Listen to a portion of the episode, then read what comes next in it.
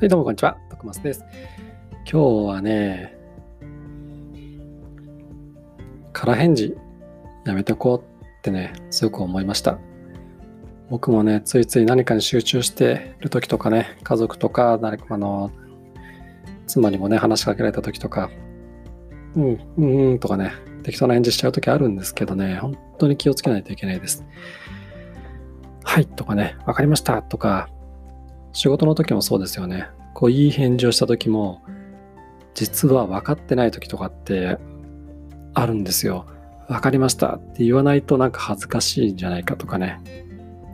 分かってないとバカなんじゃないか、その説明で理解できなかったら、ね、聞いてないと思われるんじゃないかとかね、バカだと思われるんじゃないかとか、実は聞いてなかったけど、聞き直すことができなくて、なんとなくその場の流れで、分かりました、やっときます、みたいな感じで言ってしまったりとかね、これ一番まずいですよね。で正直に聞くのが僕は大事だと思います。ね、分かってないんだったらこの理解で合ってますか？とかね、確認すればいいんですよね。確認してくるっていうことは、あのー、ね、伝えてる側もなんか理解しようとしてくれてるっていう前向きな姿勢を感じますからね。しっかりと理解するまで、すり合わせをする、フィックスするのが大事かなと思います。空返事ね。結構多いですよね。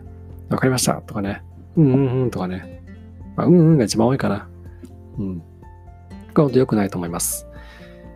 皆さんも気をつけていきましょう。もちろん僕も気をつけていきます。まあ、完璧は無理ですけどね。ちゃんと気をつけていきましょう。ではまた次回お会いしましょう。バイバイ。あ、俺言ってなかった。ちゃんと聞いてくれてありがとうございました。また明日。さよなら。